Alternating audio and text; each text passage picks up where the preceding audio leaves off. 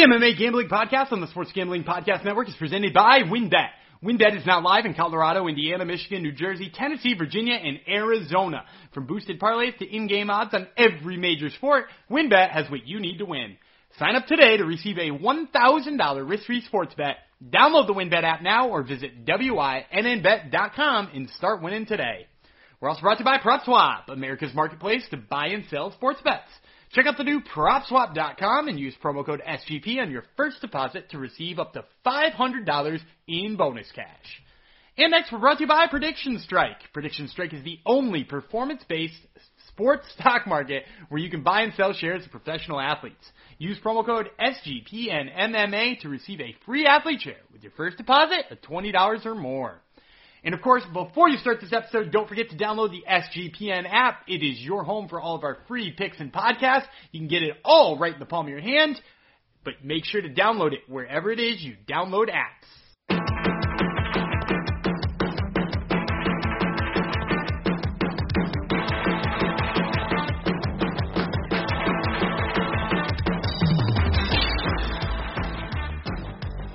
Howdy ho, DeGenerinos, and welcome to the MMA Gambling Podcast on the Sports Gambling Podcast Network, episode 85.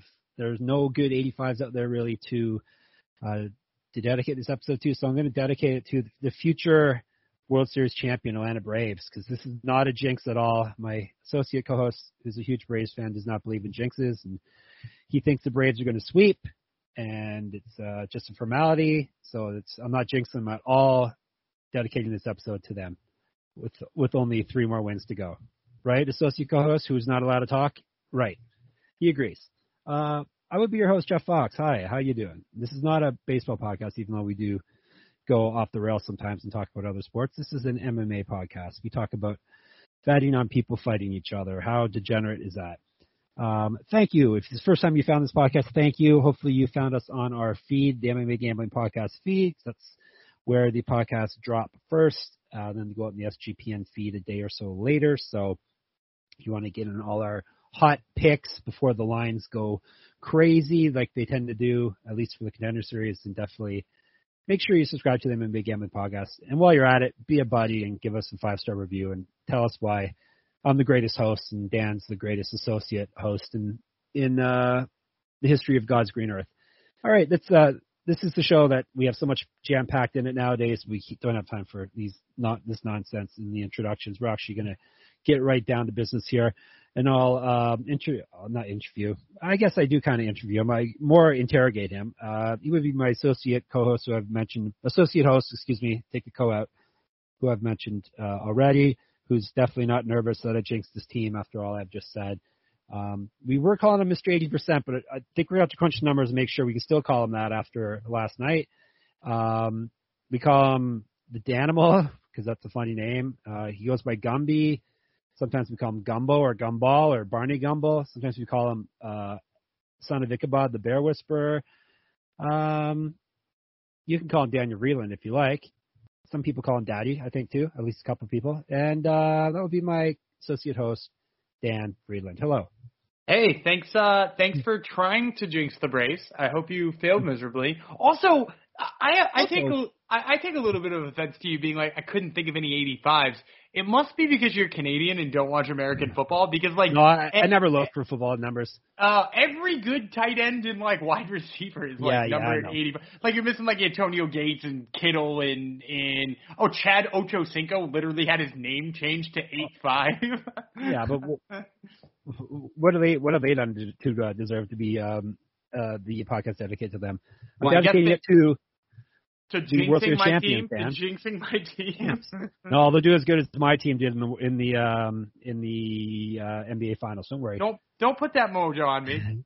they, they'll get one more win and then boom, they're done. I was going to dedicate it to Peter Klima.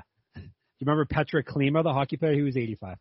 I don't remember Patrick yeah, he was Klima. he was in the 90s. It was like you were a baby. Oh, actually, he started before you were a baby. You were negative when you started. So. Anyhow, um, yeah, I said, are you still Mr. 80%? That's the thing. You, last night was not a disaster, but it wasn't. It actually was a money making enterprise, as Tuesday nights always are when when Dan's making picks for you. But uh, we're got. To, I think we're going to crunch numbers. Are you still hitting 80% on your Tuesday night contender series picks?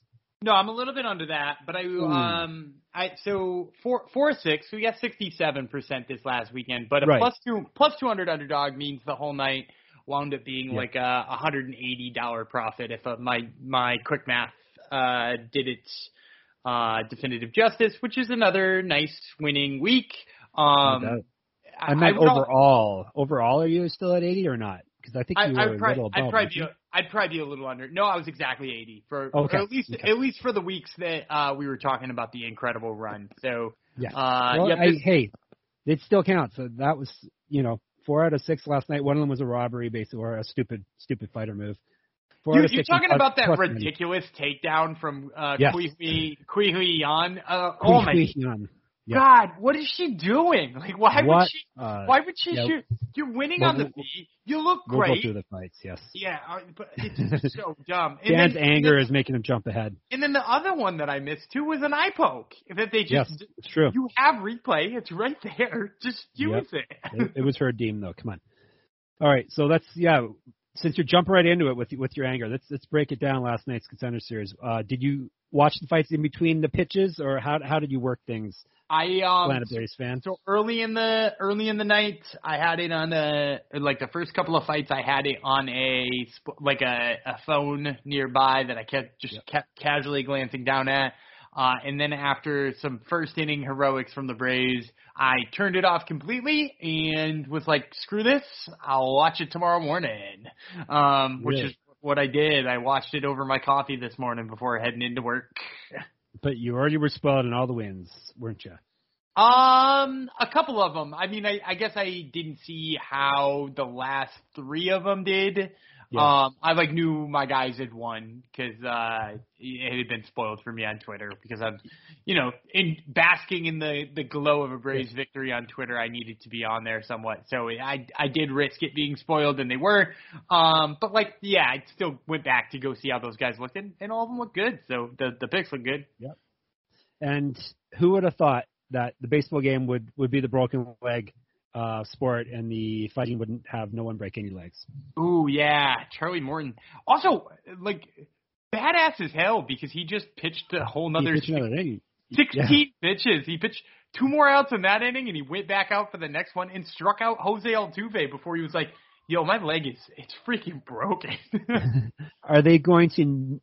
Not that this is a baseball podcast, but are they going to need him to win three more games, or can they do it without him? Uh, I think they could do it without him, but uh, I I don't predict such things. But uh, they they would need they're gonna need a little bit more luck than they would have if they had him. yeah, well, he would have been scheduled for what? Probably game four and game seven, possibly. if I think be. they said I think they said the original plan was five and then relief in seven if Okay. need be. Yeah. Yeah. The Braves aren't, Well, aren't won't- ones won't that want to give you yeah, the Braves aren't the type that like to go to those uh those crazy like quick turnaround guys. They like to give people rest. Well, it won't go five, so we don't have to worry about that because uh, they're sweeping. All right, let, let's get to the fights. Um, because we actually have, for the first time in what a month, maybe a jam pack, even maybe even more than a month, a jam packed UFC card. When's the last awesome UFC card we've had? Like, uh, I guess been a early while. It's been a September, right? it's been over a month. Yes, yes. So anyhow, we have a jam packed UFC card coming up.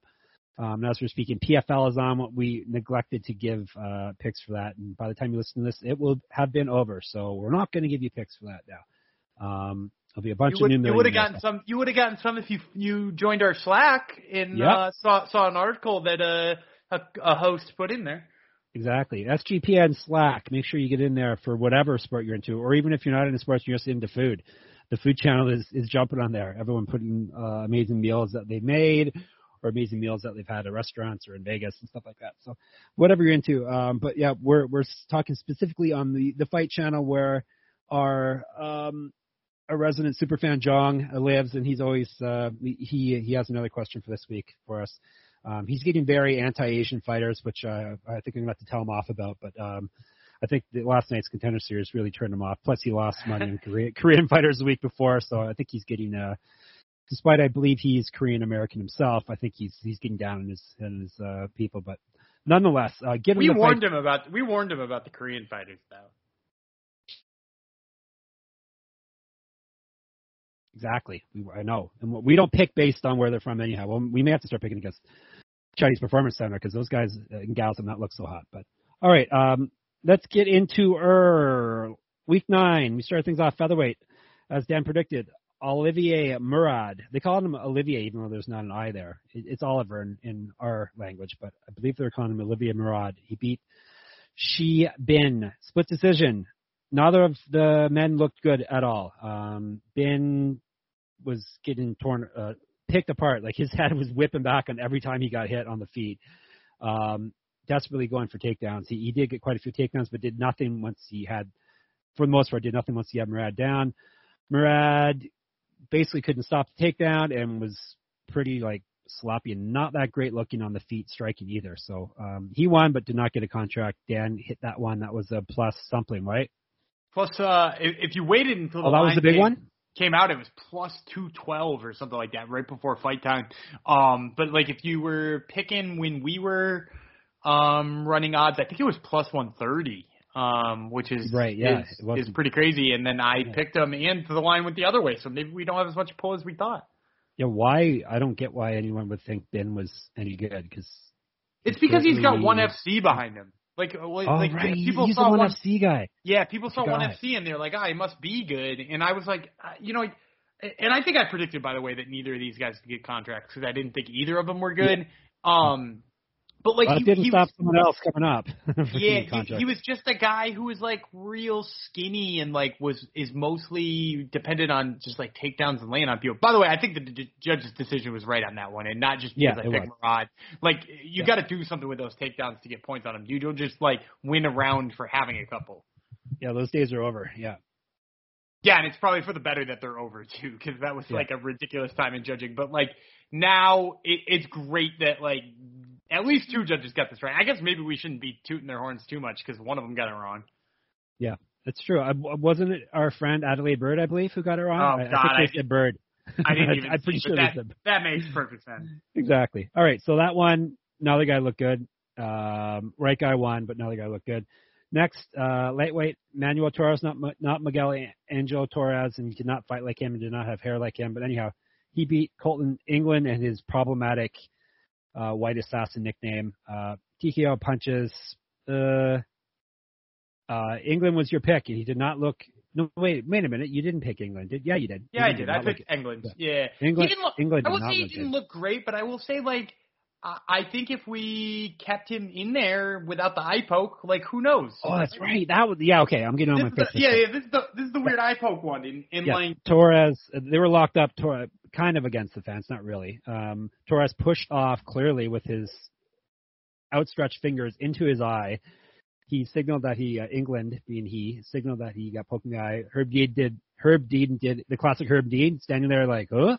You know, like shrugging his shoulders type of move. And then England decided, you know, he's to have a uh, hissy fit because, well, not hissy fit, but he was pouting because he got poked in the eye. And then he got punched a bunch of times instead and uh, ended up turtling up and losing. So, um, yeah, it was bad refereeing. Plus, you don't stop fighting just because you got poked in the eye. Easier for me to say, sitting here uh, on my fat butt, but still. Yeah, I, I agree with you too. Like you, you just don't show up like that. You got to at least protect yourself and try to fight out. I mean, like unless his eye's really damaged, which didn't seem to be the case. No, and Torres got a contract, which I don't agree with. Dana was giving him out like it was uh, Halloween. Um, yeah, Torres shouldn't have got a contract off of that, right? I don't think so. No. Nope. And uh, next one definitely shouldn't have got a contract. Women's flyweight, Karine Silva, Qihui Yan. Um, Yan looked amazing, like a little tank in there. Um, uh, she was just just destroying Silva, um, taking her down and beating the crap out of her at will. And then she got a little uh, too gung ho on her takedowns, got caught in a guillotine and tapped out in the second round. And for some reason, Silva got a contract, which is ridiculous because she is not good and was not good. Yeah, I mean, it's a great person to fade whenever she makes her UFC debut, which will probably be in a couple weeks based on how they're booking these guys. Yeah, that is true. So Dan got. That's why. That's when I put in the slack. Uh oh, Dan's coming back to earth. He's becoming immortal this week. Cause and then I just and then I just won three more in a row. Real quick. Yeah, exactly. He was one and two, and then you got the next three right. So we're all as well. Next fight, um, Oren Kalen, who basically is he's UFC right. If you ask me, he was a UFC move. He um, did like xenophobic uh, terrorist rants uh, against his opponent, which is totally UFC uh, trash talk style. Even Dana White says, you know, that's that's he has no problem with that. Um, he actually came out and said he has no problem with people calling each other terrorists at weigh-in. So anyhow, he uh, got the crap beat out of him and then submitted by the, this guy deserved a contract. Javid Basharat looked uh, amazing in this fight. He totally just beat the tar out of uh, Kalan before um, mercifully tapping him out. Dan got this one right. Yeah, and I think I I talked a lot before about how much I thought he was going to be a, a big deal too. Um, and he he's legit. I, I'm excited to see whatever they do for him next. Do you does it bother you that he's a terrorist and he's in the UFC now though? What a fucking terrible like that dude. That dude also missed weight too, right? Uh, yeah, oh, I forgot to mention that. Yeah, I mentioned that actually. Yes, yeah, Ca- yeah. Callan perfect. missed- UFC Callan- caliber. Perfect. What a what man! I'm just glad he won't be around and won't get another shot. So So Basharat, yeah, he looked horrible. He got destroyed. Uh, Basharat's from what? Afghanistan? Is that why he's? he's originally from? Afghanistan, but he trains in England, if I'm not mistaken. And that makes you a terrorist because Uh, I because I, I assume you're really racist. I assume that's the Okay. only only way that that works. yeah, I have friends from Afghanistan. I never thought they were terrorists. I should I should um check twice then, should I, Dan? Because uh, Isn't that where um? No, I'm not gonna say it because I'm gonna get it wrong. okay, good. it- no, no, I'll, I'll, I'll say it. you- Isn't it where it. Belal? Isn't it where Belal Muhammad's originally from? Mm, May uh, remember the name? You mean? Yeah, yeah, I remembered his name, but I couldn't remember where he was from. I Remembered his name? I'm not sure if he's I'm not sure if he's Afghani or not, but um, we do remember his name though. I'm picturing him with shades on, by the way. Now that you mention him, yeah, because you're remembering his name. exactly. Oh, This man. is um, this is what this podcast is all about. Long Yeah, pauses while someone looks up where a person's from on on Wikipedia. Yeah, that's what we're here for. he might be from Palestine now that I think about it. Okay, I yeah, still right, can't, that I can't right. find this anywhere, but I think he's Palestinian. You're right. one of those probably. one of those Middle Eastern countries. Anyway, continue. Oh, are you going to call him a terrorist now too? Is that what you're getting at? Are you trying to, you trying to No, no, disparage no, no, no. We don't It call people Pal- terrorists on this It is podcast. Palestine, by the way. It is Palestine. I messed up. There you Yeah, go. it's Palestine. All right. Anyhow, so the, the right guy won, um, and he looked very good doing it. So yeah, he looks legit at featherweight, and he was fighting a guy who's well overweight, like four pounds overweight too. He he looks like he's ready to jump right in there, right?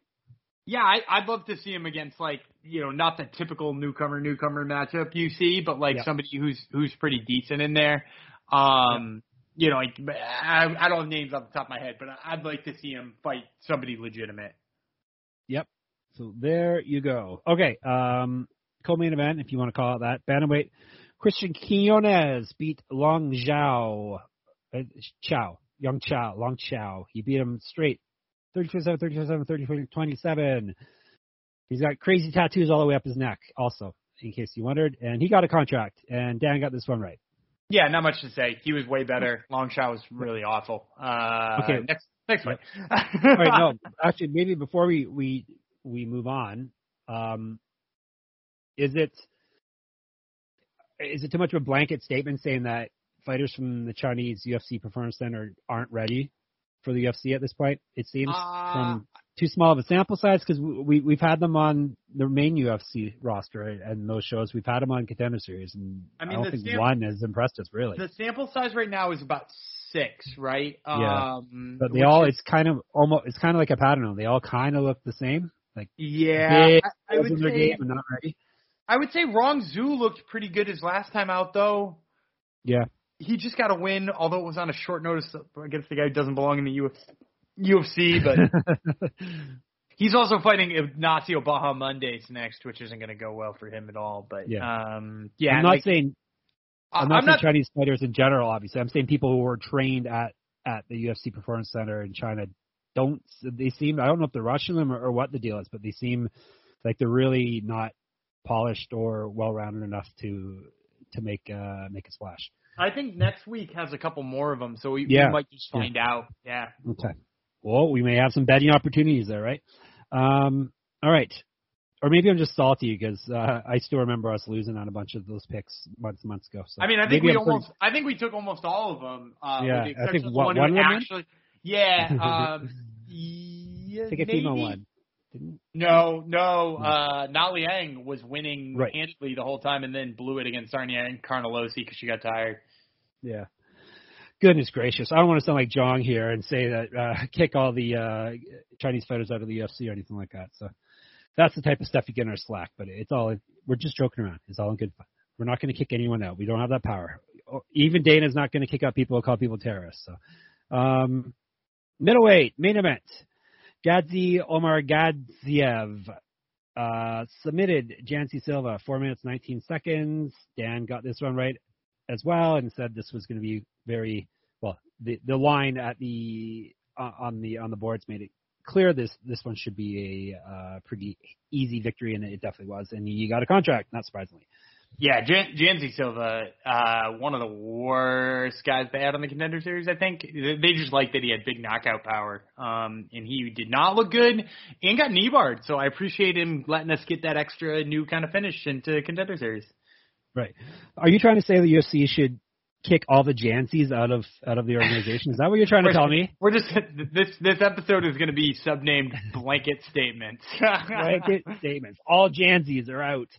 Um, all right. So who impressed you the most last night? Basharat? Javi Basharat. Yeah, Javi yeah. Basharat. Yeah, and it's not even close. Like no. O- Omargadzhiev, I, I think might actually be good. Um, but yeah. I like I'd need to see him fight somebody. Whereas Basharat battered the hell out of like an undefeated prospect uh who was overweight and just made him look like he didn't belong in there. So um yeah, like most most hyped on him.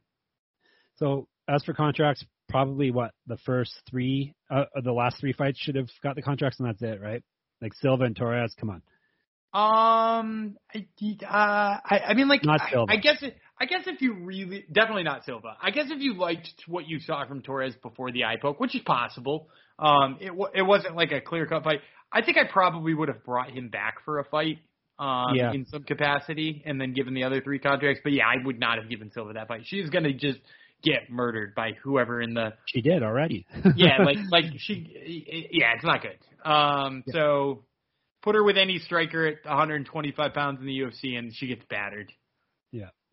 Yeah. Um. Hopefully, um, Qihui Yan gets another shot because she looked uh pretty scary in there. Uh, she's like like I said, a tank in, in a good way. Like she was super powerful and aggressive. She just maybe a little too aggressive, perhaps. Yeah, just uh, just one bad move away from probably having a contract in her own right. Yep, small for like tiny for a uh, a flyweight though, but like not not uh she's like so muscular I couldn't see her in any other weight class, but she's not not too tall. All right, anyone that we should jump on for week ten before?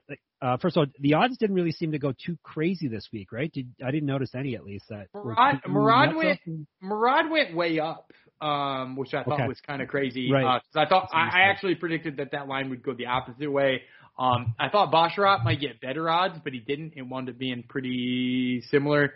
Um, so yeah, uh, eyes on uh, the fact that maybe they're just getting better at lining things.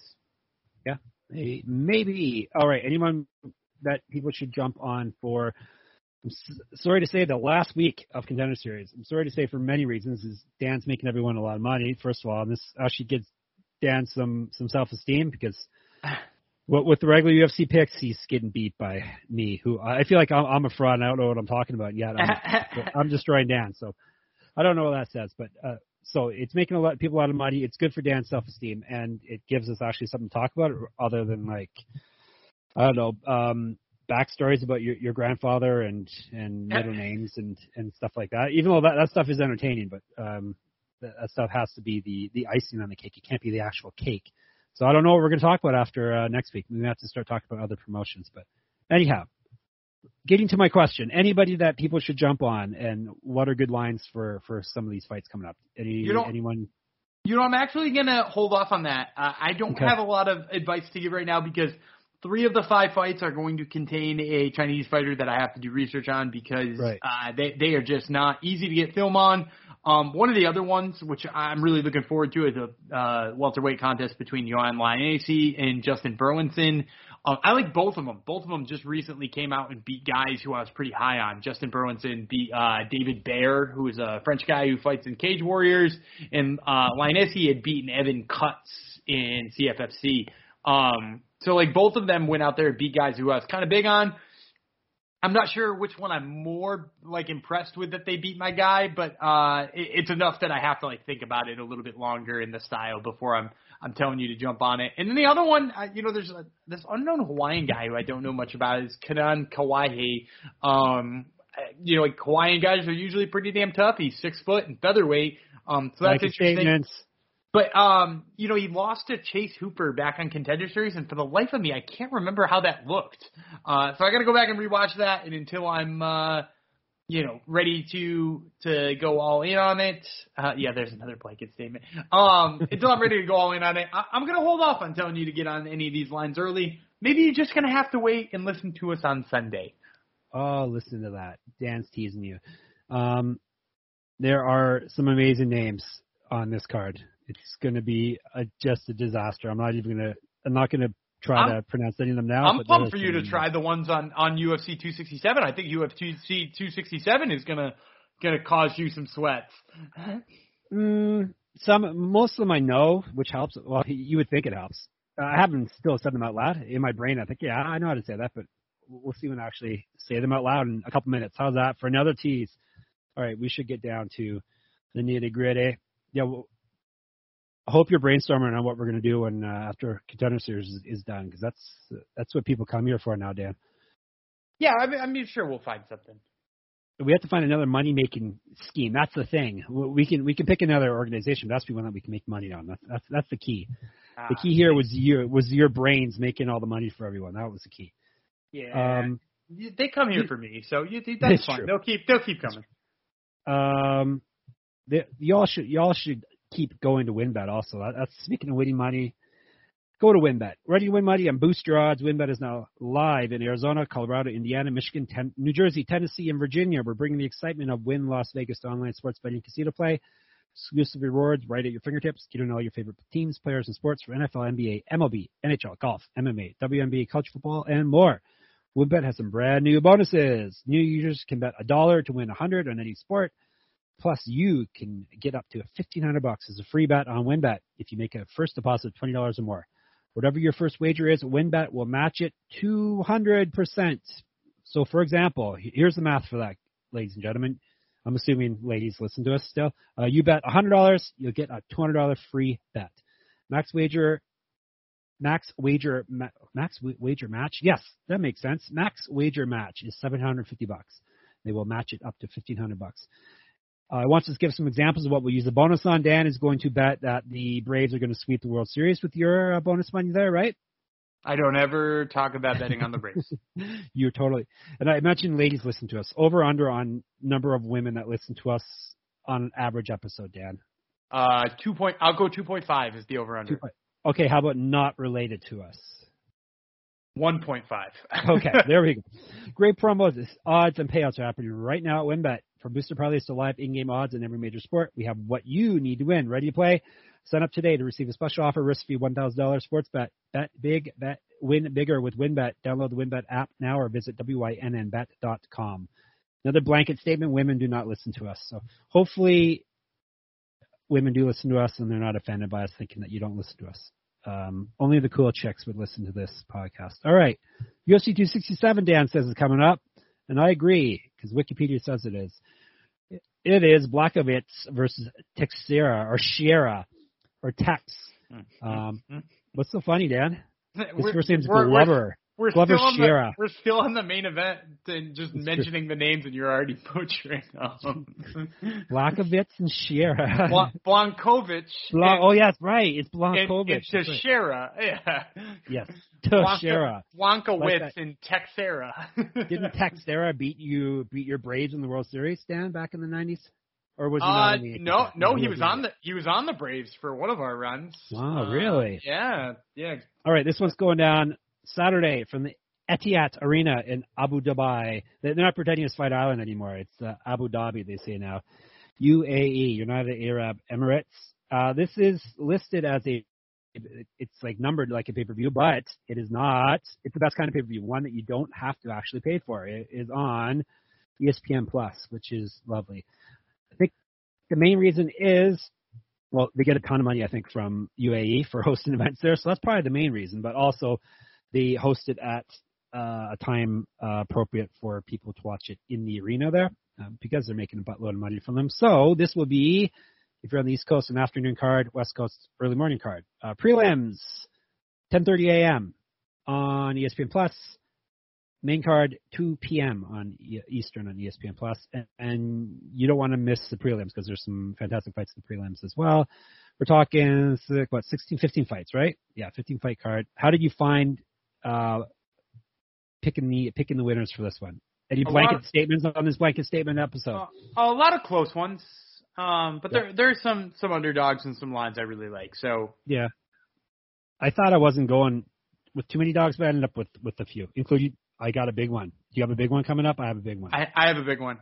I actually think I actually think I have two big ones, and I think Yeah. one of them is your big one. Uh, prob I'm thinking probably because it, I don't know why it's so big because there's a clear path to victory, but enough enough dancing around things. Let's get right down to it. Um, I think we're getting a little. Yeah, you hit we hit a big dog at the UFC. Plus, you hit a big dog last night. So I think I think we're either we're getting cocky or or we're on a nice hot big dog run here. So let's find out. We'll start with flyweights. Tagir Ulanbekov versus Alan Nascimento. How's that, Dan? Tajir, I think it is actually. No, you. I think you had it right. I think it was Tagir. Is it a hard G? Tagir Ulanbekov. All right. Do you know Nascimento's nickname is Puro Oso?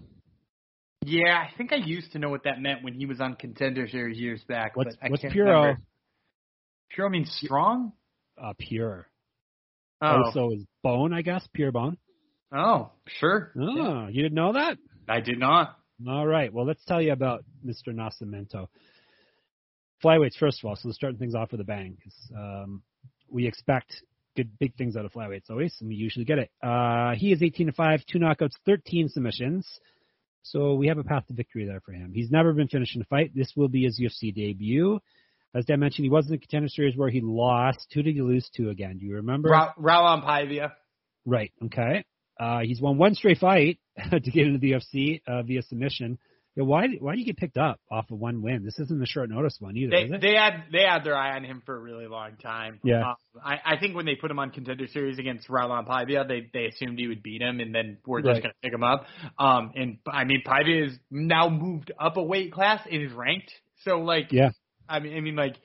That, that is just some wild matchmaking, thinking he was going to beat Paiva. Yeah. Anyhow, he lost the contender series. He was in Rizin, uh, the Japanese promotion, for a fight and lost that. Two inches taller than Ulanbekov. Uh, he's only had one fight where we have stats for it because it was in the uh, contender series, but he was twice more active striking than Ulanbekov in that fight. But we're talking one fight for each guy, so very small sample size. Uh, he's at plus 260, so there's there's a big dog. Could this be Dan's? Let's find out. Uh, Ulanbekov, 13 and one, two knockouts, six submissions. He's never been finished in a fight. He's one and zero in the UFC. That was for his win was way back in October of 2020, so over a year now. He's won four straight fights. Grappling stats in his favor, but once again, the smallest sample size is one fight. Minus 350. I'm not taking the dog. I'm going with minus 350 Ulanbekov here. Yeah, I'm going with Long back off too. Look, he, he's just like a, a more technical striker. I also think he's the better wrestler. So while I, you, you know you mentioned there's a path to victory there for Alan Nascimento, it, it could be his submission skills. I, I think his submission skills, first of all, are good off of his back, but not against somebody who's as good defensively as Tagir Ulanbekov. Um, and also, like I think Tagir decides if it goes to the ground, and I think he's better on the feet. So he he's kind of got that like traditional uh, Eastern European guy thing where he's gonna just like throw hands with you as long as it's, it's still working out for him, and then when it's not, he's gonna wrestle you. And in this case, I, I think he's got an advantage in the wrestling, so I think he will be fine there. And he's the type of guy who will just uh, stay safe enough on top. Let's say that. There you go. Uh, decision, victory, probably. Um, you know, I I just got done doing the prelim primer, which by the way, you guys should listen to. I, I officially predicted that he would win by decision in that fight. Um, but my co-host uh decided to go out on a limb and say that he thought that he could get a submission, and I would say it's not the worst pick I've seen. Uh, I wouldn't be surprised if he got a submission too, but I officially am going with yeah decision. Spoiler alert, I am not the co-host he's speaking of, so there's no reason to listen this week to the prelim primer. Moving on, right? Look, I mean, you're right. I, you're you're Not the coach. You're not the coach. Lightweights, Damir Ismagulov, Magomed Mustafaev. Mustafaev. He's a sniper. Um, Ismagulov is nothing. Um, the sniper, Mustafaev, is Mustafaev. It probably is, right? It's Mustafayev. You're right. See? I always get it eventually if I fumble around and you snicker in the background and not help me out ever. Uh, lightweights. That's a blanket statement on Dan. Uh, he's 14 and 3. 10 knockouts, 4 submissions, so everything is a finish for this man. 3 and 2 in the UFC. He's gone loss, win, loss over his last three. So the last one would be a loss, but that was back in February of 2020. He has been out for a while. He used to fight at welterweight and middleweight. Um, this one's down at lightweight. Grappling stats in his favor, plus 205. is Ismagulov, 20 and 1, 9 knockouts, 1 submission, never been finished in a fight, 4 0 in the UFC. Previous to this, he was the M1 champ over in Russia. He's won 15 straight fights. Uh, he has missed weight in the past, so something to keep in mind. You may want to wait to weigh in, see how he looks, make sure he makes weight. You plan on betting him or even against him? Uh, two inches taller, three inches of reach, three years younger, striking and active striking stats in his favor. Um, active striking meaning that he lands more strikes per minute or per fight, however you want to think of it, than uh, Mustafa does. He's at minus 270. Who you got here? I'm going to go with Damir Ismagulov. Um, I think he's a better striker. Um, it, it's kind of similar to the last one where Mustafayev, um, like Nascimento, has some some avenues to victory. Like he can just get wild and throw knockout stuff. He's got a win over Rafael Fiziev through that. Um, but like I, I think we're in the same vein as Tagir Ulanbekov. He's sort of a guy who just will compete with you on the feet, and then if he feels like it's not working as much as he'd like it to, can just turn this into the most dull fight you've ever watched. Um, and while maybe that's not the best advertisement to watch this fight, it is a really good reason to pick uh, Damir Ismagulov. And I actually think the numbers you're seeing him at right now are are pretty reasonable if you're looking to bet on him. Negative 245 is a good number. And then there is all the more reason to watch the fight, whether it's boring or not. Um, that's, so I'm picking him also, by the way. Sorry, uh, I forgot to mention that. So that's two for two for us. I have a feeling we're going to go three for three with our picks. The next one, middleweights, Hugh Yao Zhong, um, Yaozong versus Andre Petroski. Um, Yaozong, Totoro is his nickname, which I think I looked it up. It's some character. It's an Asian like cartoon from the 80s, I think. That's the main character's name in it. Do you know anything about this Totoro nonsense, Dan? I I do not. Your kids aren't into Totoro? They're they're apparently not. uh, from three decades ago from uh, from China, they're not into it. It's surprising. Um, weird, weird. Yeah, it is weird. What are you doing? You you uh, sheltering these kids? God. Um, T- Totoro is three and two, so he is very experienced. This man, two knockouts, one submission. Um, 0 and 2 in the UFC. He has not fought since November of 2018. Three inches of height over Petroski, four years younger, the more active striker of the two men, but small sample size for these guys. Plus 185. Is he a performance center guy or not? Because this he's been around I- a long time. Maybe not. I right? think he might. I think he might even predate the performance. Yeah, that's what I was thinking. like he, he was in the UFC a long time ago. So yeah, I I don't think so. How did he get in the UFC?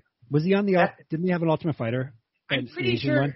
If if I'm not mistaken, I think he debuted on that um that uh Francis Ngannou uh Curtis Blaydes card in China and they just needed Right, like a fighter on short notice and he made the Okay. most sense.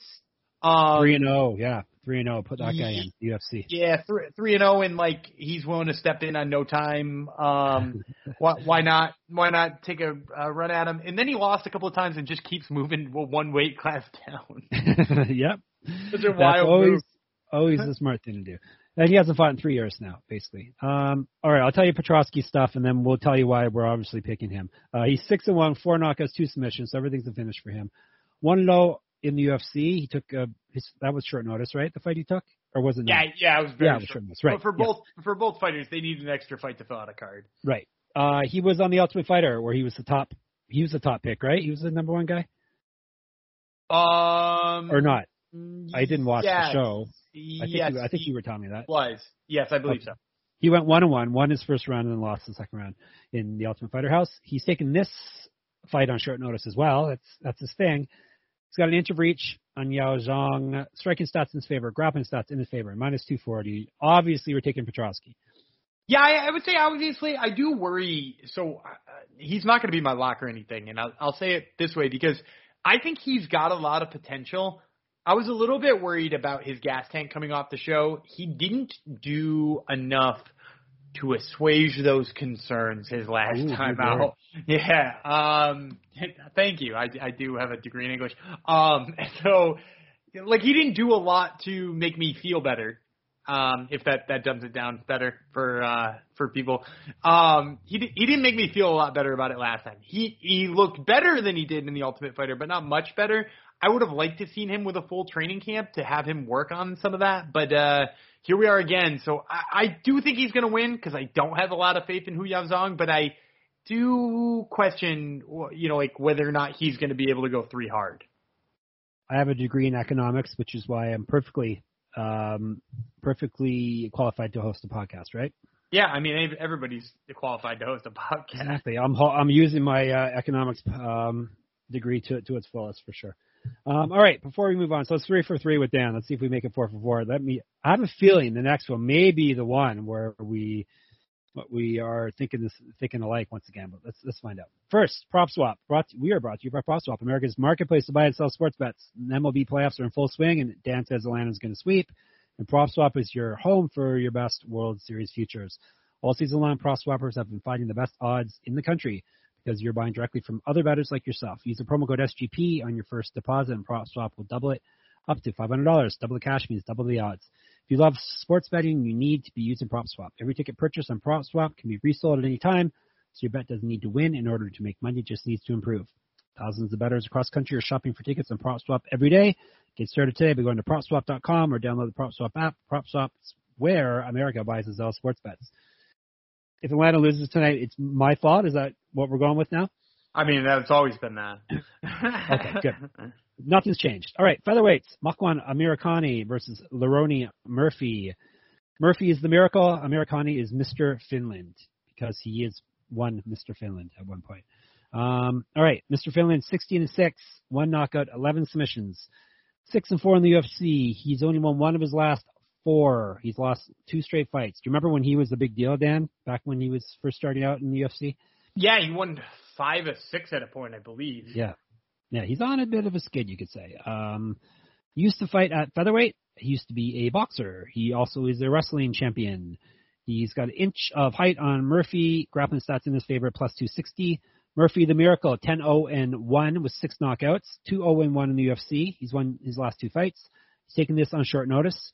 He was the FCC champ. Do you know what the FC, FCC is, Dan? I don't actually. I'm going to actually look it up because I, I didn't write down exactly what it was. It is Full Contact Contender. Have you ever watched Full Contact Contender, Dan? I don't think so. Not to my. I think it's from England, and it was from England, and he was he was their featherweight champion. So it tells you what type of league we're talking about. Dan has never heard of it nor seen it. Um, what else can I tell you? I told you he used to fight at. Oh, he also used to fight. Used to fight at lightweight actually. Um, this one is at featherweight. Um, no, yes, this one's at lightweight. So why did I write down he used to fight at lightweight? Hmm, interesting. Maybe he used to fight at. This one's at featherweight.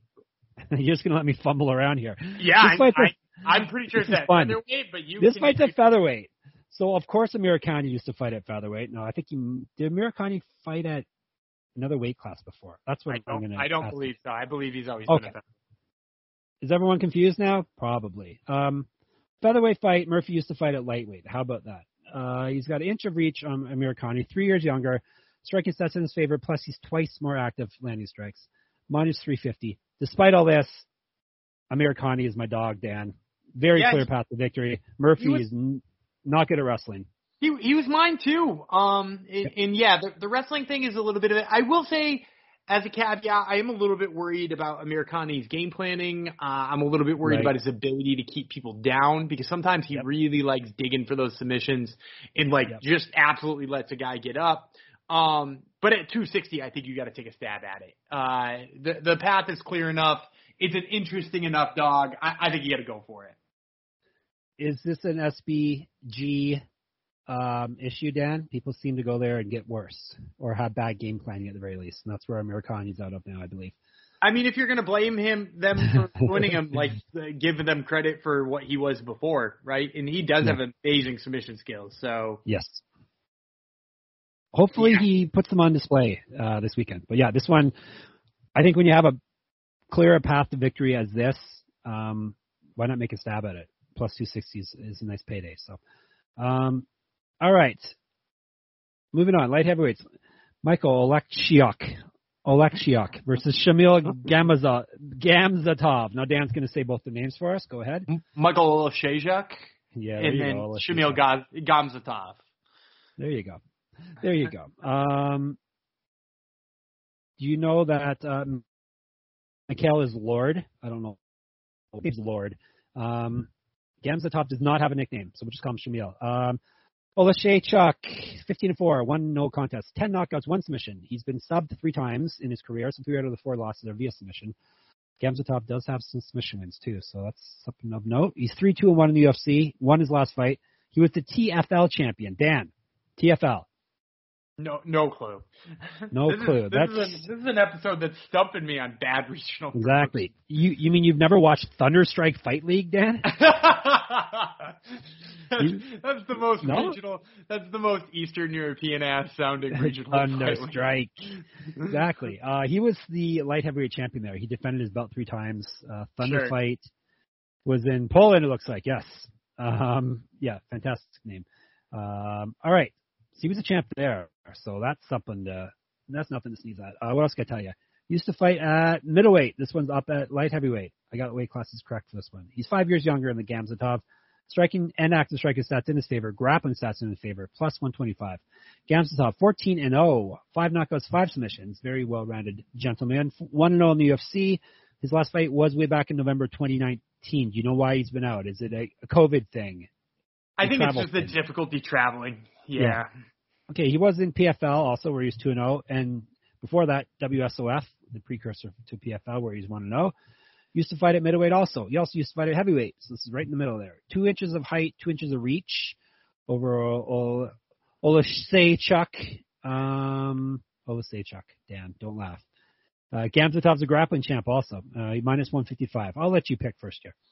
I, am going to take Michael Shajak here. Um, Guess what? Gonna, so am I. Yeah, look at that. Look at that dog dog in a row. Um, and, and I like Shajak here because of the complicitness of uh, Gamzatov. He just seems to be not very active, and I, I mean that in both his his UFC fight and when he was with PFL. I, I just think he doesn't push enough, and he's up against a guy. And, and, and I don't also think he has very great finishing ability, but he's up against the guy who I don't necessarily think will finish him, but I think will um, push and push and push nonstop and will look better on the judges' scorecards. Um, and I also I also have questions on Gamzatov's uh, cardio. I I don't think it's good. Um, so yeah, I, I actually really like Oleksiejczuk as a pick. And if he's getting hit a lot, his cardio is going to be even worse than it normally is. So yeah, we're we're both in on that. So boring, boring, boring. Let's see. I don't think we're gonna probably change um, change this streak here either. But let's move on to welterweights. Elizeu Zaleski dos Santos versus Benoit Saint Denis. Um, Saint Denis is the god of war, and, and dos Santos is Capoeira. Capoeira. Capoeira. Capoeira. Capoeira. Capoeira. Capoeira. Do you know much about Saint Denis before I go into all his stuff? He is a de- debut debuting fighter on the. I I know I know a lot about Benoit Saint oh, Denis. Oh, okay, good. I will give you his info, and then Dan will tell us everything he knows about him. Do you know his reach? I take it you don't know his reach, though, do you? Not off the top of my head, no. Neither do I. Yeah, I couldn't find anywhere, so I can't give you reach info here. But reach, actually, let me give you some stats on that. Reach you probably would think it's a bigger factor than it is. 53%. Fighter with the reach advantage over the past few years has only won 53% of the time. So it's probably a thing that we probably lean on, or maybe not us because we know the stats, but uh, I think it may be something that people lean on too much. Thinking reach is, reach is a uh, determining factor. It's really not. It's almost a, a coin flip when it comes right down to it. I think it, right. it really hmm. matters about the intent of the fighter and the style yep. of fighting. Um, yep. because like when when you look at those numbers, if if you're looking at like a pure striking matchup, I bet you that skews a little bit sure. more heavily. Whereas you know if you're looking at a grappling matchup, it, it's probably a you know an absolute crapshoot. Like last week, um, what's her name? That girl that I got right and you got wrong. Tabitha, Tabitha Ricci. Yeah, Ricci had like what? She was down like eight inches of reach or something, but Yeah. yeah, No, because because they weren't far apart from each other at any exactly, exactly. Anyhow, I don't know Saint Denis' reach. He could have NBA player arms for all I know, but he is eight zero. I know that with one no contest, one knockout, seven submissions. So he is a finisher. Nine years younger than Dos Santos, plus 180. That's all I got. Dan's going to fill in the rest in a sec. Um, oh, Dos Santos, 22-7, 14 knockouts, three submissions, eight and three in the UFC. He's gone loss, win, loss over his last three fights. Last fight was a loss. That was back in July of 2020. He was the Jungle Fight champ, which Dan does know Jungle Fight. I'm sure he's watched plenty of Jungle Fight.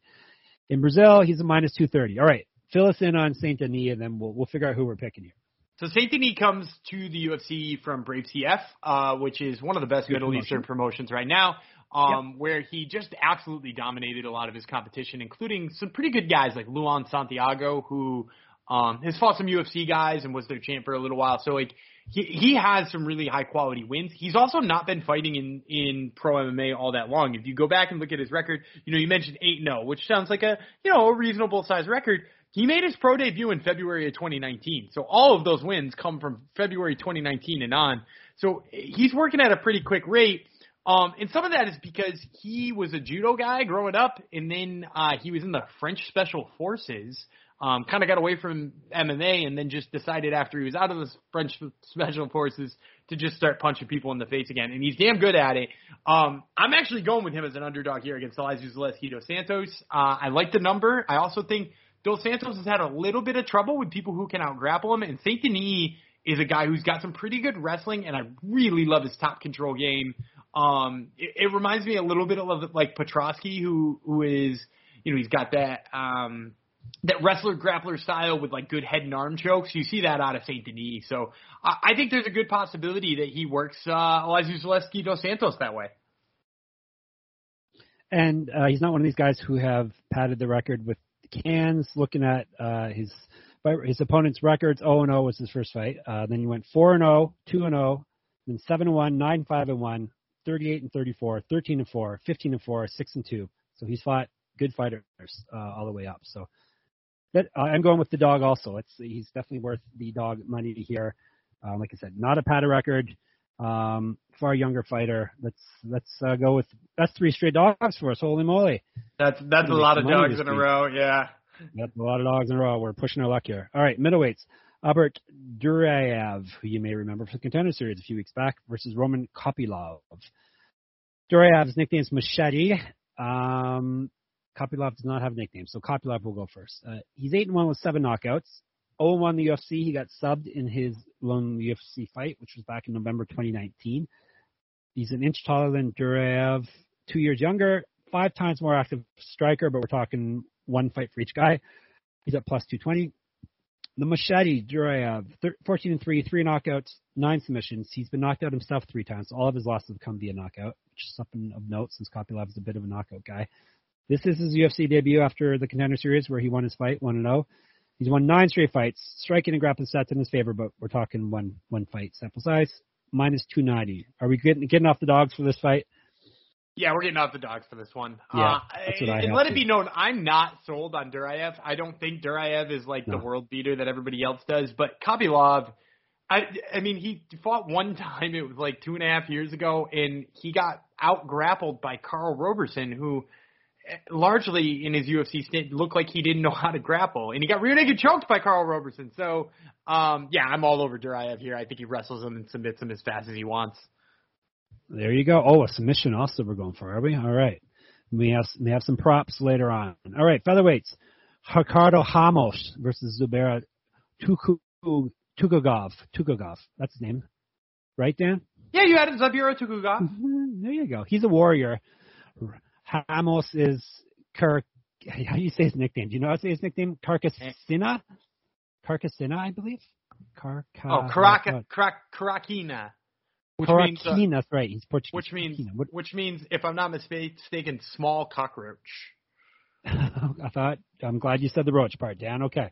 Right? Because Um, isn't that? Am, am I wrong? I wonder where that was headed. You said small cock roach. I think Okay, you're adding well- an artificial pause, but no, I'm not sure. Um, all right. let's go with him first. Uh, Ramos, 15 and three, three knockouts, seven submissions, six and two in the UFC. Very, very solid UFC record. Um, he's won three of his last four, including his last fight. He used to fight at featherweight. This no bantamweight. I'm sorry. Uh, this one is at featherweight. Here we go again with the weights. Uh, he was the EFC champion. You know what EFC is, Dan? EFC, you said? Yes. For, EFC. Zab- for Zabira Tukhugov? no, for Ramos. Oh, for Hamos. No, then I probably don't know what EFC is. the elite, the elite fighting championship. Obviously, I definitely don't know that one. Yeah. he, he was a champion there. Wow, I'm getting uh, in Brazil. I'm, I'm disappointed in you, Dan. Um, Dan's been Dan's been the fraud all I, did, along. I didn't. I Um, didn't know he beat Alan Nascimento. Did you know that? Oh no, I didn't know that. Very yeah, who's who's fighting All earlier on the card? Yeah. All back. All right. He's an inch taller than uh, his opponent this week. Four inches of reach, four years younger, more active striker. Grappling stats in his favor as well, plus 140. The Warrior, Chukagov, 19 5 and 1, seven knockouts, one submission, 4 2 and 1 in the UFC. Over his last four, not so good though, 1 2 and 1. Uh, he lost the last fight. That was back in September 2020. He's also missed weight in the past. He used to fight at lightweight, minus 175. Uh, this one one's I got a question mark beside. So let, let's let's see what you got first. Th- This one's easy for me. I, I'm a guy Oh, really? who fades Ricardo Hamos quite a bit. Um, I, I I don't I don't have hardly any faith in him. Um, and I know he's got some decent wins in there. Um, uh, you know, he beat my guy Bill Algeo. I love Bill Algeo. He mostly did it by out wrestling Bill Algeo. He's not going to out wrestle Zabir Tukhugov. Um, you know, he, he's got that win if you go way back over Aiemann Zahabi, where Aiemann Zahabi beat the living hell out of him for 13 or 14 minutes, only to eat his spinning back elbow in like the last couple minutes. Um, he won a decision he shouldn't have won over Kyung Ho Kang. Like, I, I just, I, I keep seeing him win, and I don't have a lot of faith in him. And I also think he's slow. Um, I think he's really slow. Uh, and I think Tukhugov is the right type of opponent to like really exploit that. Um, I, I, I think Tukhugov cruises pretty easily here. Yeah, if in doubt, I'm going with the chalk. So um, we got lots of dogs ready. So Warrior at minus 175 is the pick. All right, final fight. This is a dandy too. This one's. Uh, do you find this one hard to pick or not? The one coming. Um, it, it's harder than it looks on paper. Yeah. Yeah. Women's strawweight will be um, leading off the, or actually capping off the prelims on ESPN Plus. Amanda Ribas, the cutest little fighter in the UFC, versus Virna Jandiroba. Or I guess it's Jandiroba, right? If you ask the UFC announcers, it's Janji Doba. Oh, that's right. Yes, they put the D in there, Jandy Doba. All right, well maybe it is. She, you know that she's Karkara? How do you? say I'm sure I'm saying it wrong. Her nickname's Kar- Face, right? Kara, Kara.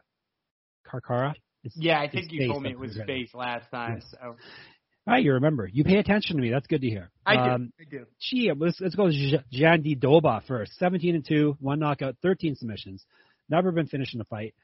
She's won three of her five UFC fights, so that would make her three and two. She won via TKO her last fight. She also was in Invicta, where she went three and zero and was the champion. She also is uh, was the Circuito MNA de MMA champ. Have you ever watched that, Dan? I have Circuito not- MNA have de not, MMA. I have not. You're really stumping me with the bottom of your shirt. There's a lot of. I, I'm going to make sure I keep including these. These I usually I just say our regional champ, but I'm going to start saying the names now. Especially Circuito MNA, de MMA champ. Uh, she's plus 128. Uh, Ribas, Ribas, 10 and 2, three knockouts, four submissions. Both of her losses have come via knockout. Uh, 4 1 in the UFC. She got TKO'd her last fight. Uh, she used to fight a weight class up at flyweight. She was the MF champion and the JF champion. We know JF, the jungle fight. Um, Do you know MF? Uh, Don't I say the should- word, Dan. Don't. I don't think I know. I don't think I know what MF is. No. You don't? You weren't. No, I- I'm pretty sure my uh my youngest came home in kindergarten and told us what MF stands for. That's why you're. That's why homeschooling's a good idea, Dan. Um, Max Fight. She was the Max Fight strawweight champion. Oh, Of course. Yeah, I think you have to watch more Brazilian and um, Eastern European regional. Uh, fi- Ju- Jungle. Fight's got already enough shabby fights on Oh, that. yeah. I need more of it. I, I've, I found a hole. Like, we're finding holes in the fighters from the Chinese Performance Center, Dan. I found a hole in your knowledge. Um, what else can I tell you about Ribas? Two inches of reach over Jandy Doba, five years younger, striking stats in favor, minus 160. I'm going to go Ribas on this one. I think her grappling is good, is good enough to protect herself, and she's better on the feet. So let's I- take let's take the chalk here. You you nailed it. I mean, like you you can you can expunge Wow. my my job here. You, that's right. Like he. I think her judo background is enough to keep her on the feet. I think she's a better striker. Uh, I think even when Janji Doba has him, her down, I don't think um, I, I don't think she can keep her there, and I don't think she can submit her. So she would just have to like grind out a couple of rounds. I don't like her chances of doing that. So yeah, I'm on I'm on Ribas as well. I, um, to be clear, I do like both fighters. Um, I, I think they're both. Uh, yeah, I'm a, I'm a big Jandiroba fan, and it, it's like a shame. Jandy Doba, Jan- Janji Doba, yeah, I'm a big Janji Doba guy. but, but but she's no Marina Rodriguez. Um, that, that's who beat the crap out of Hebos last Right. fight. So um, Right. she definitely does not have that ferocity uh, in striking. So, did we? Oh my God, we didn't differ on any picks there. I thought with some of my underdogs, I was going to uh, throw you off the trail, but no, you're going with the big dogs too. So, um, well, that's 10, 10 fight undercard, and we got them all, which means we were going to be correct. We're all on the same page there. Okay. What do we promise everyone every week? We promise them a ad-free main card. So, last two sponsors. Last but not least, obviously, Prediction Strike. Do you wish you could have had stock in a guy like Patrick Mahomes or Christian McCaffrey? Well, now Prediction Strike makes that a real possibility. Prediction Strike is the only performance-based sports stock market where you can buy and sell shares of professional athletes as if they were stocks. It's like Robinhood and DraftKings had a baby. Prediction Strike lets fans create portfolios of their favorite athletes so they can make money and get even closer to the game. Don't just bet on your favorite players, start investing in, the, in them. Simply download Prediction Strike's new and easy to use app from the App Store or sign up to predictionstrike.com to create an account. Use the code SGPNMMA, your favorite show, right? Uh, then deposit funds to buy, sell, and hold shares of your favorite players, just like you would real stocks. The value of players will change based upon game performance and supply and demand, and you can trade your shares of players at any time, as long as the player isn't currently in a game. So sign up with promo code SGPNMMA to receive a free athlete share with your first deposit of $20 or more. And Dan, very shortly, is going to have an article ready to tell you how to make money in Prediction Strike, right, Dan? That's my way of reminding you that that's stuff. that that's a good editor right there on the fly. you got four days, mister. All right. Also, I'm going to tell the rest of you, even though you don't work for me, I'm going to tell you to do one more thing. SGPN app. If you don't have it, get it. Get it on your phone or whatever. Or I guess people use iPads. Get it on whatever you have. Download it. It's in the App Store, Google Play Store. We give you easy access to all our picks and podcasts. And don't forget to pretty please toss us an app review when you download the app. And give our, like I said earlier, give our podcast a review, why don't you? We deserve five stars at the very least. All right. Main card. We got a stacked six fight main card.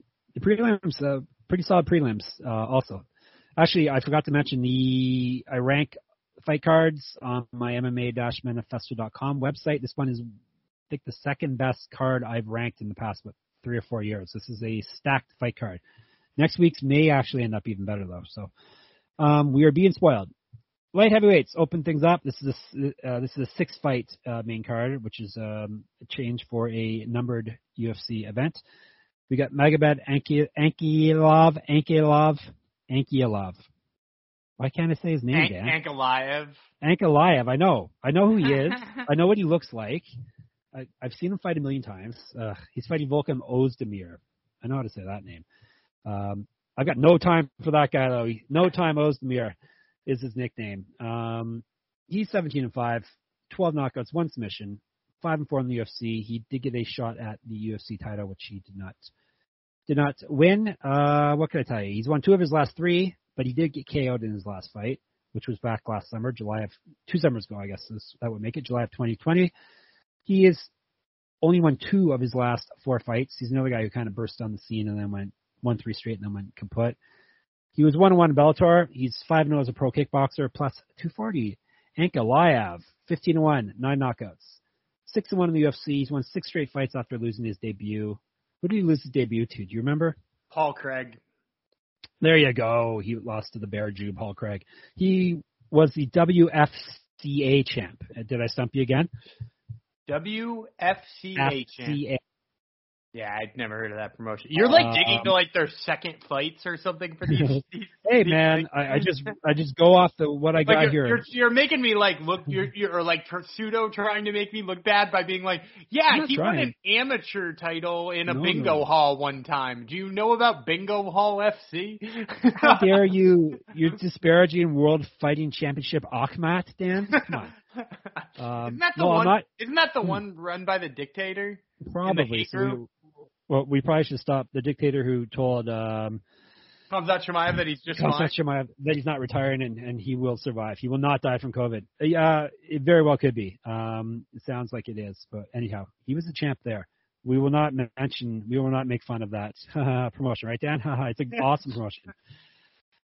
Very, very good promotion. I'm just Um, gonna let you you talk your way through this. very, very good promotion. Blanket statement. Blanket statement. I think we've actually. Um, I think we were getting some heat with that dictator before, Dan. So uh, I think we should move right along. Um, what can I tell you else, else about him? Um, one inch of height over Ozdemir, three years younger, striking stats in his favor, grappling stats in his favor, minus 325. This is where I get really chalky, the main card.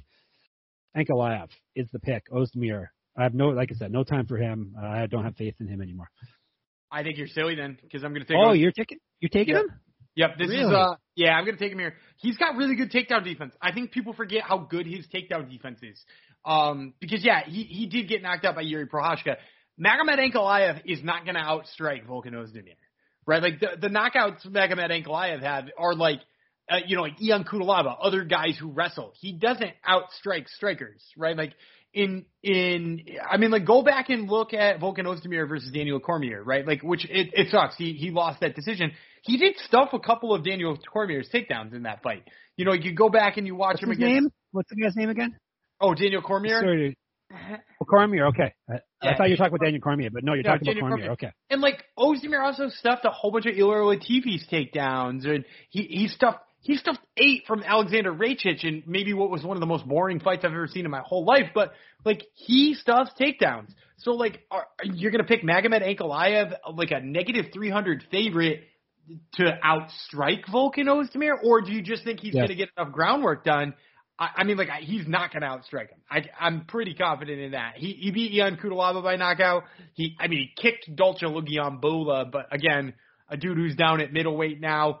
And like he's had, like he hasn't been a flawless takedown artist either. Like if you look at him against, you know, like Klidson Abreu or, or I mean, like even again when he beat Nikita Krylov, he went three and nine. And like, do you think a Nikita Krylov is this like, you know, great takedown stuffer? No, I think he's going to have to slug it out with Volkan Ozdemir. I think it's going to go badly for him. He's got better striking accuracy, better striking defense.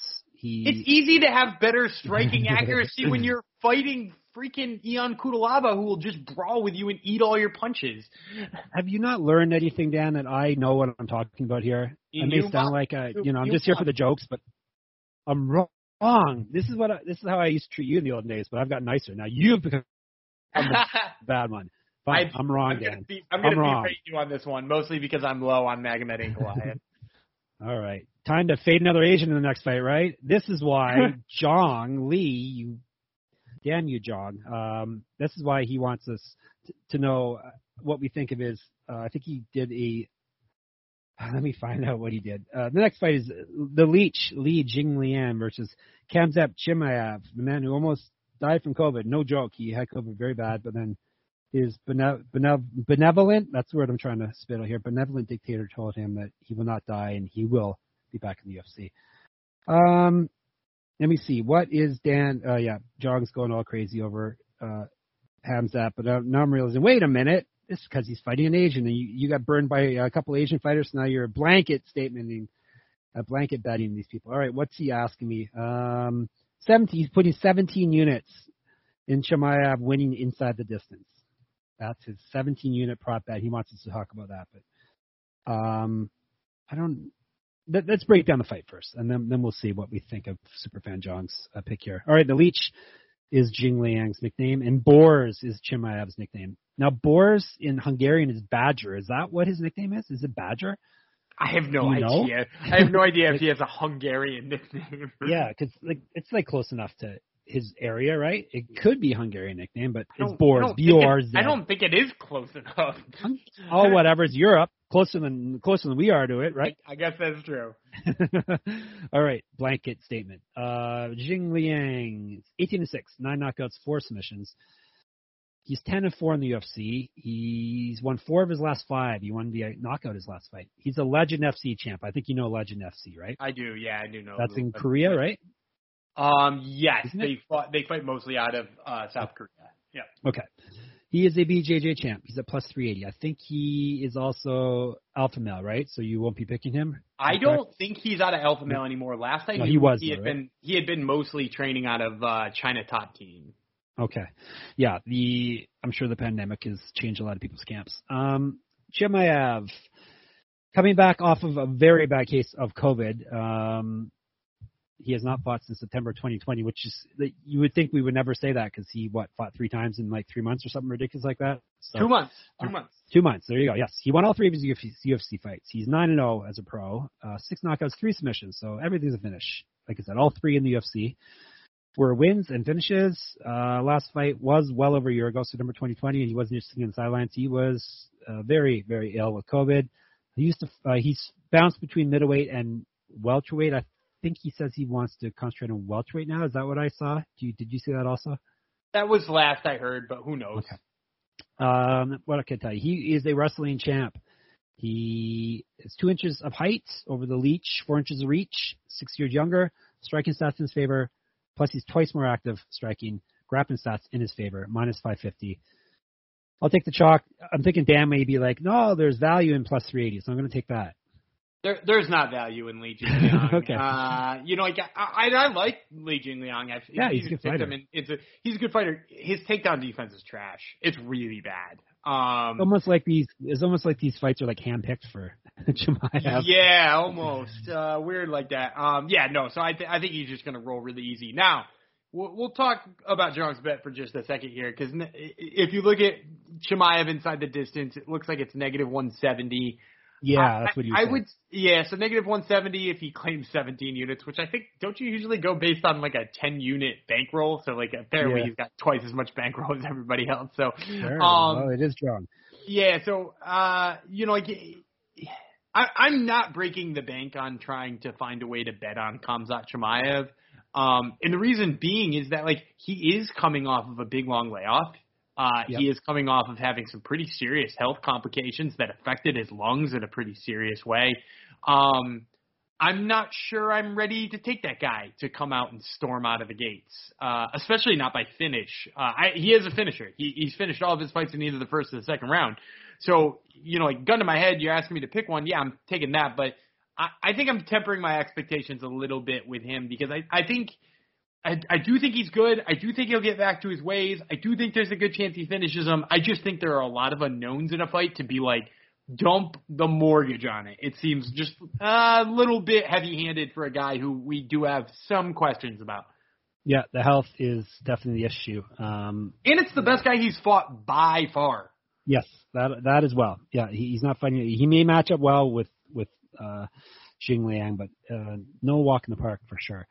Um, but we're despite that, we're both taking Chimaev, but probably isn't any real value in it unless you're a big roller like Jong and, and you want to blow all of your contender series earnings on on this one fight. Then go ahead.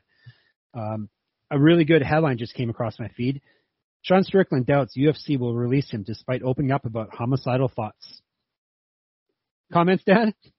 Uh, official comment is oof. uh, he would love to kill somebody in a fight, he says. And then, I wanted to my entire life. That's a big reason why I didn't have a social life. like when I, I went out and got arrested, I just wanted to. There's just something in me that knew that if I could just kill a human being, it would make me feel good for a short time. Oh boy. Can I get a oof, ladies and gentlemen? I mean, I'm not even sure I'm willing to dignify this with an oof. Wow. I didn't know it was going to be that bad after It's- I read it. I It's, thought, it's, it's pretty bad. Yeah. I thought it was just a funny headline, and then I'm like, Nah, oh, that's about as bad as it. That's about as bad as it gets. Oh yeah, yeah, yeah. Okay, now we brought things down into the psycho realm. Let's move back up. We love you, Sean Strickland. Haha, just joking. Um, and we love all dictators as well. Moving on, heavyweights. Big boy time. Kind of chunky. Mar- Marcin Tybura counts as one of our chunky guys he's, that we love, he's right? Not, he's not kind of chunky. He's chunky. He's chunky. Alexander Volkov not chunky. He's too tall. Um, that's that's my excuse. I'm pretending I'm not chunky because I'm tall, but really I could be chunky for all I know. All right, Tybura's got an amazing nickname. His name's Tybur. They took the A off his last name. Isn't that cool? it's a pretty cool nickname. My nickname from now on is Fo. Hey, there's a new nickname for me. Fo. My nickname's Fo. Like the like the Asian soup. Yes, that's P H O, but yes, it pronounced the same. Yes, and then Volkov is Drago, which you know it's fitting, but it's also like yeah, whatever. Every every big Russian fighter's nickname's Drago ever since that movie came out. So, all right, let's break her down. Tybura, 22 and six, nine knockouts, six submissions. He's been knocked out himself four times. Four, four out of six losses are via knockout.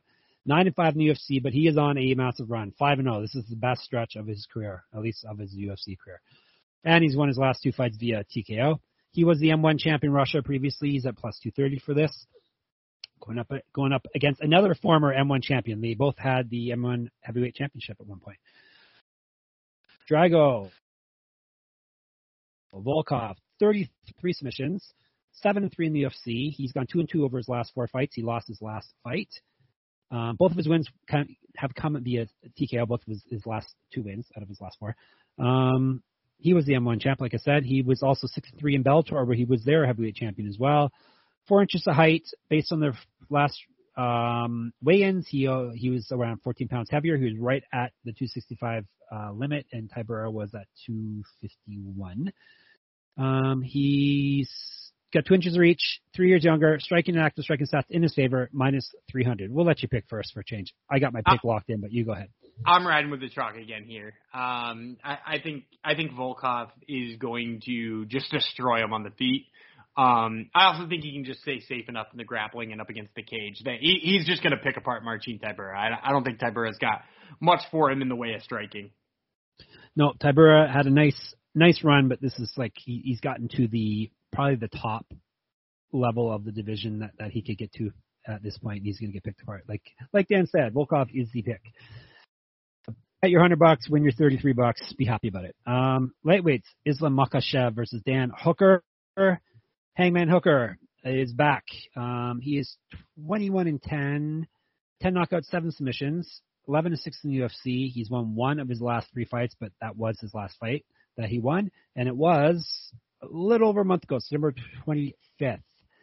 He's gone four and two over his last six, despite this little skid he's gone on. Um, he's taking this on short notice, obviously, because he just fought a month ago. Um, he was the AFC champion. Do you know AFC, Dan? Not yeah, football. A- AFC, that's the one out of Australia, right? Yes, and it's the Australian Fighting Championship, I believe, is what it's called. Yes. He also is the SFC champ. Do you know that one, Dan? I got you this. Is time. that one supremacy? Oh, you're looking this up on Wikipedia now, you cheater. No, I'm really not. No, because they have they have supremacy and eternal yes, and yep. uh Australian, and then I think they have one called XFC in in yeah they do yeah Australia so. too. Yeah, those are the big Australian ones. All right, so he was the Australian champion. The supremacy he was the New Zealand lightweight champ. So none of that really matters at this point. Um, he also was a kickboxing champion. He was nine one and three, or is nine one and three as a uh, pro kickboxer. Two inches of height, five inches of reach on Makhachev, twice more active striker, plus 460 is to come back on him. Makhachev 20 and one, three knockouts, nine submissions, nine and one in the UFC. He's won eight straight fights. Do you remember who he lost to in the UFC, Dan? He lost it. Was it? No, it wasn't Thiago it was a Brazilian dude. It's a it's a Brazilian dude, right? Adrian Adriano Martins. Is that a person?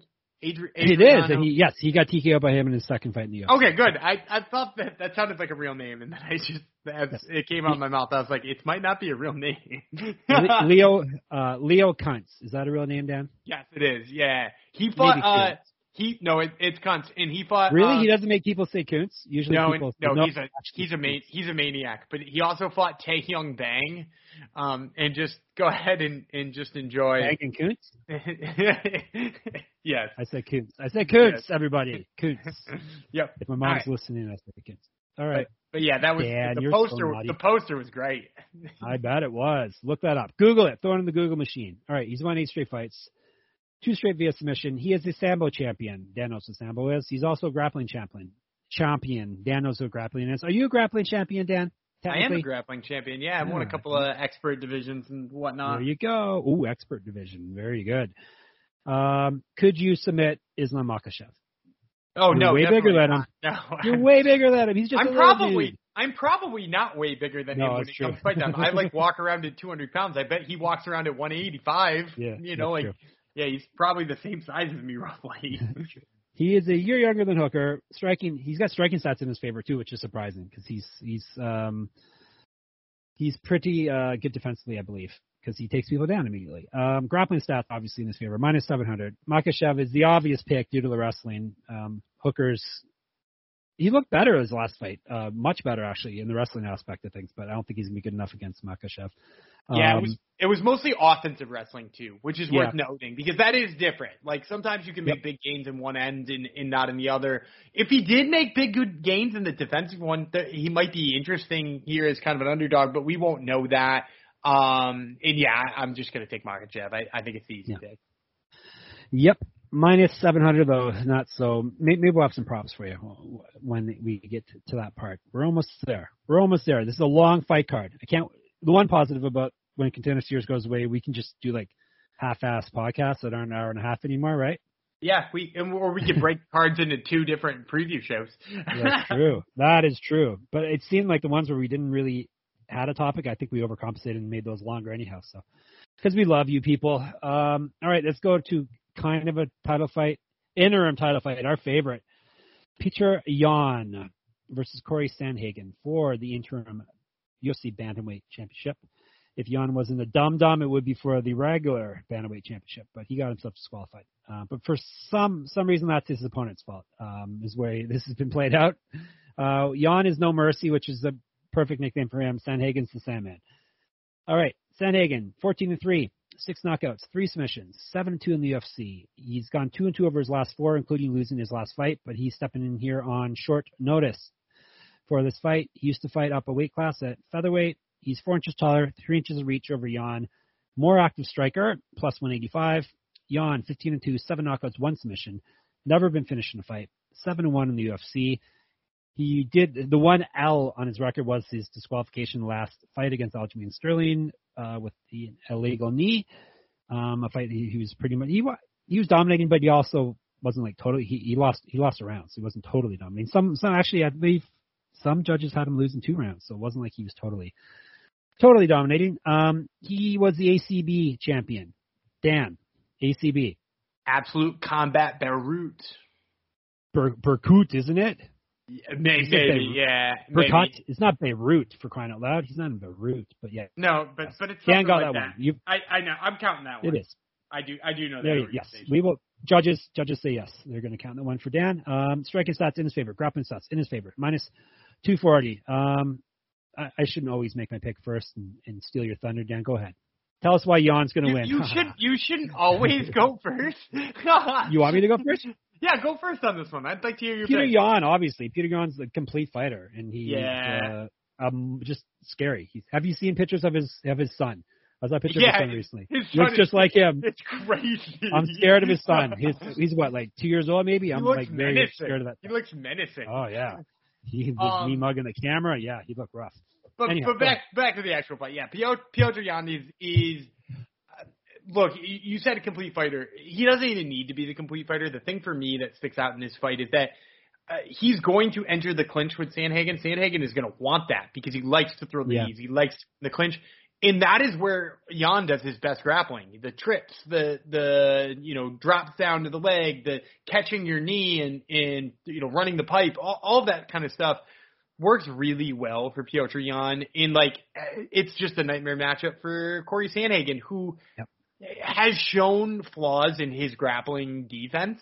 Um, I mean, like Marlon Moraes took him down pretty easily. Like, I, I really want to pick Corey Sandhagen because it's like a nice story, and I like enjoy Corey Sandhagen. But like, Right. I, I don't think he's going to beat Piotr Yan. Piotr Yan for sure here is the pick. And minus two forty is not really that bad Not awful. considering uh how good he is. So. Yeah. Um, all right, so we are on the same page once again, um, except for the one fight you yelled at me. I think that's the only time we, we differed, right? Yeah, Volkan Ozdemir is just going to be my pony for never, the week. oh, I'm scared. I'm scared to differ from you now. You actually got angry for, for crying out loud. Wait till the Braves lose and it's my fault. Then we'll see anger. Um, all right, now we got a we got a real tie to fight. Who would have thought that Glover Teixeira would get another shot? Uh, Look at you man. fixing that. We say he's an old man, but really, Blachowicz is an old man also. He's only four years younger. So he's not like he's a spring chicken either. Um, the champ, Jan Blachowicz versus Glover Teixeira. Uh, Teixeira is what, 44? No, 43 maybe? 41, I'm sorry. I made him. He's, he's going to be 42 when fight time rolls around because tomorrow's his birthday. But yeah, like I said, the champ is 38, so it's not like he's a spring chicken either. So, all right. Tax. He doesn't have a nickname. I'm going to call him Tax. He's 32 and 7. 18 knockouts, nine submissions. He's been knocked out himself three times, 15 and 5 in the UFC, including he scrapped with Jon Jones that he lost. He's won five straight fights, four of them via finish. He also was the Shooto champion, which I don't have to ask. You know about Shooto. He also was in WEC. WEC never die, right, Dan? That's right. That's it. Three and one in WEC, probably my favorite promotion of all time. He also is a Brazilian Jiu-Jitsu champion. He's the more active striker of the two men, plus 220. All right, the champ, Blachowicz. Um, who would have thought we'd say that? He's the champ, but yes, he is the champ here. 28 and 8, eight knockouts, nine submissions, 11 and 5 in the UFC. He's won five straight fights, nine of his last 10. He's already successfully defended his title against Israel Adesanya, which I think kind of made him legit in everybody's eyes because he pretty much blew. Um, did he win five rounds to none in that fight? Um, he might have, yeah, if I remember he- correctly. he dominated regardless. Um, three of his last five fights have he's has one via uh, a former knockout, TKO or knockout. You might think he's a knockout guy, but he's really not. Only eight of his 28 wins are, are knockout. Um, very good striker, but not really a heavy-handed guy. He was the KSW champ. Dan knows KSW. I don't have to ask that. Uh, he's also Muay Thai champion and a BJJ champion. Two inches of reach over the old man Teixeira. Uh, four years younger than him, minus 290. I'm going with the champ retaining. He's going to Teixeira gets hit too often. He, he may not get knocked out, but he's just going to get hit too often. He's he's gonna get knocked out. Yeah. yeah. I wouldn't Yeah. like I, like I, I like you. I like you being nice, but like Gustafsson, Gustafsson pieced him up and knocked him out in a bad way. yeah. And, and Blachowicz hits about like 30 times harder than that. So yeah, like he's gonna get knocked out. His only hope really is to make sure it is not in striking range very long. Um, and I think it, it's gonna be in striking range enough for him to get hit really badly once. So yeah, I, I'm gonna go with uh, I'm gonna go with the champ as well, Jan Blachowicz. Really not much not much else to say there. Um, put it, it should be a fun fight though because um, Teixeira doesn't really he always seems to push the action, so it, it may be it probably will be to his detriment, but it, it'll, it'll be fun to watch, right? Even though we like the guy. Um, You got some props for us. You got some plus ten parlays for us or times ten parlays for us. Yeah, so so let's start with uh let's start with the props. I got two that I really like on this one. I like Zabir and Tukhugov by TKO or KO um against Ricardo Ramos. I think he's so much faster and he's so much stronger and I, Ramos just gets hit. Um he's also got a lot of KOs on his record if you go back. I, I think uh Tukhugov plus 450 uh for the for the TKO is a Oh, really? really Wow. good play. Um, Yep. and then also I, I'm really liking Albert Duraev by submission against Roman Kopylov. Um, you're taking a guy who's an over 300 favorite, uh, and turning him to plus 125. So I think, uh, you know, like that's, that's worth playing around with, um, as well. Obviously it's not as big and as juicy of a number as the Tukhugov one. Um, but it is, I, I think a really good number. Um, as far as parlays go, there's a couple I really like. Um, so I, I would start by saying just take the two champs, and yes, I am still calling Piotr Yan a champ, but I'll just Yeah. take Blachowicz and, and Piotr Yan right off the bat. The two I- I think- yeah, I, Yan's a champ, so let's just let's, let's not sugarcoat it. Um, and, it's his and, you know, fault that he. It's not it like is his fluke. it is his fault, but I'm saying he's he's the champ. Um, Okay. and then I'm going to take Tukhugov as well because I'm I'm pretty confident in him. Um, and I also like uh, where was uh, Michael Shajak? Yeah, let's throw the him in there, and we'll round it all off with Damir Ismagulov. That's going to give you that uh, that ten to one that you would love. Blachowicz, Yan, Tuhu Goff, Oleksiejczuk, and Ismagulov uh, is your your ten to one parlay. Is that what four fights or, I, or That's it five. I gave you five. Jan Jan Blachowicz, Yep. um, Tugov, Oleksiejczuk, and Ismagulov. Okay, gotcha. Not you said Jan Blachowicz, which is actually one person's name, but you meant Jan, comma correct? Jan, comma, and Blachowicz. Yeah. Funny. All right. Um, that's actually not that. Out, out, that's not that crazy of a parlay, really, when it comes right down to it. Um, all right. You want to? I think it's your turn first for our locks. Which now you know. Okay. I do you know what a lock is, right? Yeah, I gotta pick so the guy who's gonna. I'm gonna pick the guy who's gonna win. guy or gal who's going to win for sure. Dan, what pick are you most? I'll take. I'll take? Zabir. I'll take Zabir Tukhugov. Okay, very good. Mm, lock him in minus one thirty five. I'll take Piotr Yan plus two forty, but I don't, I don't care. It's a little higher than I like my lock. Minus minus two forty, not minus plus. two forty. So, oh, oh, wouldn't it be lovely if he was plus two forty? If you can get him at plus two forty, you can do uh, Superfan Jong uh, seventeen unit a bet on that for sure. All right. Um, what's the best fight going to be? Uh, the best fight. Ooh, that's a tough one. Or, or Um, the the fight you're looking forward to the most? How about? Um, the fight I'm looking forward to the most. I kind of want to see Amanda Ribas versus uh, Virna Jandiroba. I think that's going to be a really fun and weird one. I also am really excited for the debut of Benoit Saint Denis. I he's a guy I've been tracking for a little while. I think he'll be fun to watch. All right, we're uh, we're banking on both those both those fighters to win, Ribas and Saint Denis. So, all right, um, you can read all my picks and breakdowns Thursday at some point. I will post it on sportsgamblingpodcast.com, and then Friday I will p- post my DraftKings DFS picks. I did pick Grant Dawson last week, that, like Dan told me I had to, and then he didn't win. He drew in his fight, almost lost. Thank you, Dan. No For that. problem. I got you. you can read all our stuff at MM, also at MMA-manifesto.com. Um, scroll down the main page a bit, and you'll see we have a pick'em contest you can get in on. Win some. Um, actually, it's the Engage is the sponsor for this contest, which is a apparel MMA apparel sponsor, which uh, over in Australia, which basically sponsors all all the fighters, including Hangman Hooker and Izzy and all those guys. So they're giving away seventy bucks worth of gear of your choice. So get an honor, an honor free pick'em contest over at MMA-manifesto.com. Um, that's I, I told you in the podcast. I've given you guys enough homework at this point. Oh, Twitter. You can follow us on Twitter, obviously. Jeff Fox writer. He's Gumby Vreeland, and get it in on the Slack. We have lots of fun in the Fight channel on Slack, and in the Food channel, and NBA channel, NFL channel, all that stuff. So, um, anything else you need to tell the people, Dan, before I take us home? No, you just take us home. All right, I'm gonna take us home. I am Jeff Foe Fox, and what nickname am I gonna go with him?